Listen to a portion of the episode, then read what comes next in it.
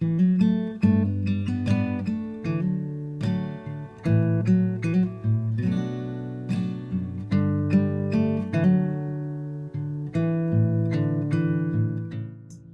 pessoal, a graça e a paz de Cristo Jesus a todos vocês. Estamos aqui em mais um dia para compartilhar mais uma devocional para abençoar o seu dia, sua semana, sua vida, sua família, bem como te preparar para enfrentar todos os seus desafios. A você que ainda não é inscrito no nosso canal do YouTube da Missão Serra, faça sua inscrição ainda hoje, ative o sininho das notificações, curta, comente, compartilhe essas devocionais com o maior número de pessoas possíveis e assim nos ajude a expandir o reino de Deus nesse mundo de trevas. O texto que tenho para compartilhar com vocês nesse dia está em Provérbios capítulo 3, versos 11 e 12, que diz o seguinte: Filho meu, não rejeites a disciplina do Senhor, nem te canses da sua repreensão, porque o Senhor repreende a quem ama, assim como o pai ao filho a quem quer bem.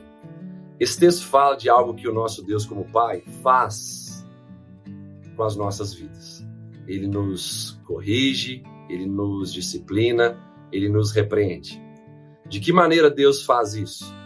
Faz isso permitindo dificuldades, adversidades e desertos em nossas vidas, que trazem, obviamente, dores e sofrimentos, que são altamente pedagógicos, que têm coisas profundas a nos ensinar.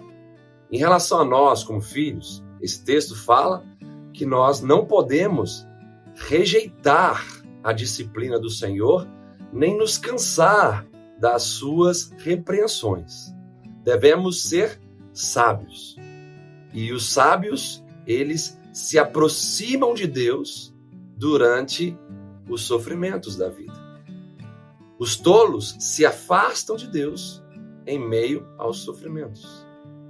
Quando nós nos aproximamos de Deus, nós aprendemos com os nossos erros, aprendemos com as nossas falhas, nos tornamos mais sábios, entendemos que existe luz no meio das nossas quedas, e essa luz se chama sabedoria, uma habilidade que nós ganhamos para colocarmos em prática aquilo que Deus quer de nós.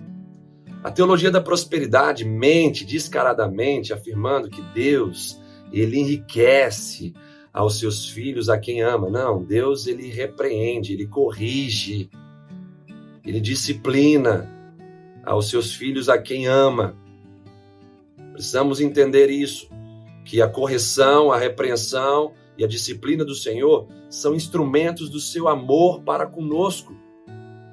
Isso faz do nosso pai um pai responsável, zeloso, que não faz vistas grossas diante dos nossos pecados, diante dos nossos erros, diante das nossas falhas. A sabedoria tem como uma de suas grandes marcas a preparação de nossas vidas para enfrentarmos as turbulências, as adversidades e o sofrimento. Se você é uma pessoa sábia, certamente você é uma pessoa capacitada a continuar com Deus em meio aos sofrimentos, ao invés de abandonar a Deus no meio das suas adversidades.